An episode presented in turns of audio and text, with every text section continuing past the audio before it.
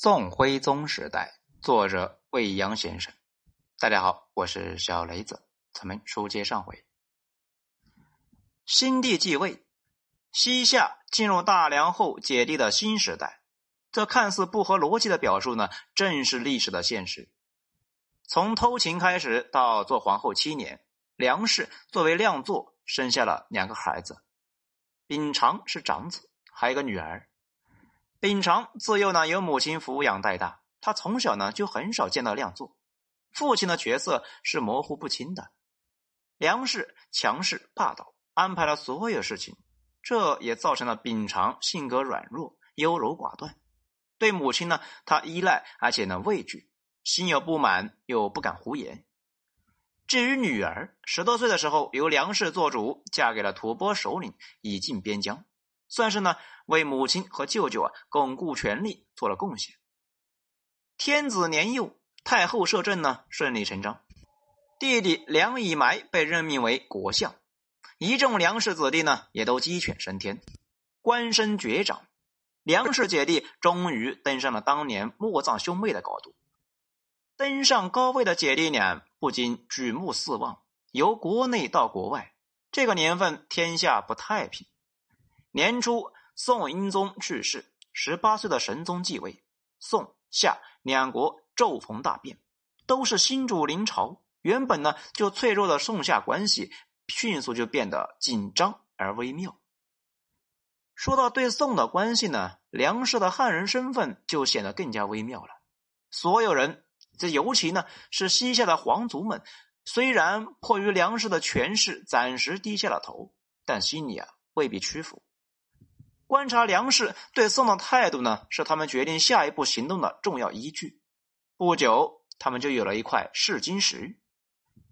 这个时候，在宋将种恶的威逼利诱之下，西夏重镇随州啊，也就是呢今天陕西绥德，守将魏明山献城降宋，边境门户大开。这在西夏国内那激起滔天巨浪啊！皇族及部落首领们指责宋人背信弃义，借此呢纷纷要求与宋开战。是战是和，考验着梁太后。这一年她不过二十三岁。宋朝国内呢也很紧张，有人主战，有人主和。不过啊，他们更多的是想借此观察梁氏的政治立场，毕竟他是汉人。很快，梁太后呢便出招了。他回避边境的问题，反而将着力点呢放在朝堂，全面废止了亮作时期的汉礼，代之以藩礼。此举一出，那西夏贵族一片叫好声。紧接着，梁太后派使节到东京，以藩属国的谦卑请求大宋容许西夏在国内行藩礼。虽然说是典型的先斩后奏，但是呢，言辞恳切，卑躬屈膝。宋朝君臣收下面子，也觉得颇为舒坦，稳住了国内，也稳住了宋人。梁氏稍稍心安，姐弟俩呢在酝酿着更大的动作。汉人学得胡人语，却向城头骂汉人。这个是晚唐诗人司空图的两首诗，不仅呢是唐末乱世的真实写照，也道出了历史上很多身在异邦汉人的生活哲学。对梁氏姐弟来说，汉人的身份是注定无法回避的问题。解决不好这个问题啊，就无法真正赢得党项贵族和军民的支持，也就无法牢牢掌握权力。换句话来说，作为汉人，他们必须呢要证明自己啊比党项人更热爱党项。这如何证明呢？最好的方式呢，莫过于向故国宣战。向故国的同胞们举起屠刀，将故国的家园烧为灰烬。只有双手沾满故国同胞的血，背上背负故国的罪孽，才能够证明与故国一刀两断，才能够证明对党项的忠诚。梁太后是这么想的，也是这么做的。前期对大宋的隐忍和谦让，不过是掌权之初的策略而已。三年之后。公元幺零七零年，梁太后亲率三十万大军带着百日干粮，向宋朝的边境发动全线攻击。示意夏军几乎呢倾巢而出，铺天盖地的向宋军袭来。宋军猝不及防，连连溃退。夏军呢进军神速，兵锋直抵榆林城，距离宋朝边境重镇庆州啊，也就是呢今天的肃庆阳，仅四十余里。其余先头游兵呢，甚至已经直逼庆州城下，一时间大宋举国震动。这一年也正是呢王安石主持变法的次年，年轻的神宗皇帝雄心勃勃，正欲振奋精神，振兴国事，做一代大有为之的君主。跃跃欲试，很想呢与其决一雌雄。宋军正在全面反击，梁太后呢却主动撤军而去。原来呀，是旁边的吐蕃人眼见西夏倾巢攻宋，便趁虚攻入夏境。夏军腹背受敌，恐国内有失，便匆忙撤兵。预料中的宋夏大决战就这样虎头蛇尾的烟消云散了。梁氏的野心呢，神宗的抱负呢，都没有了用武之地。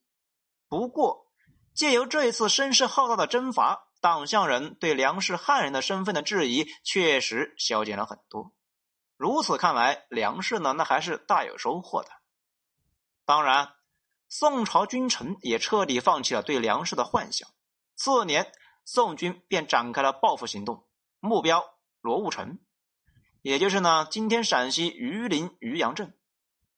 西北大将种鄂发动突然袭击，夏军猝不及防，弃城而逃。宋军据城之后呢，趁胜出击啊，攻击了西夏重镇瀛州。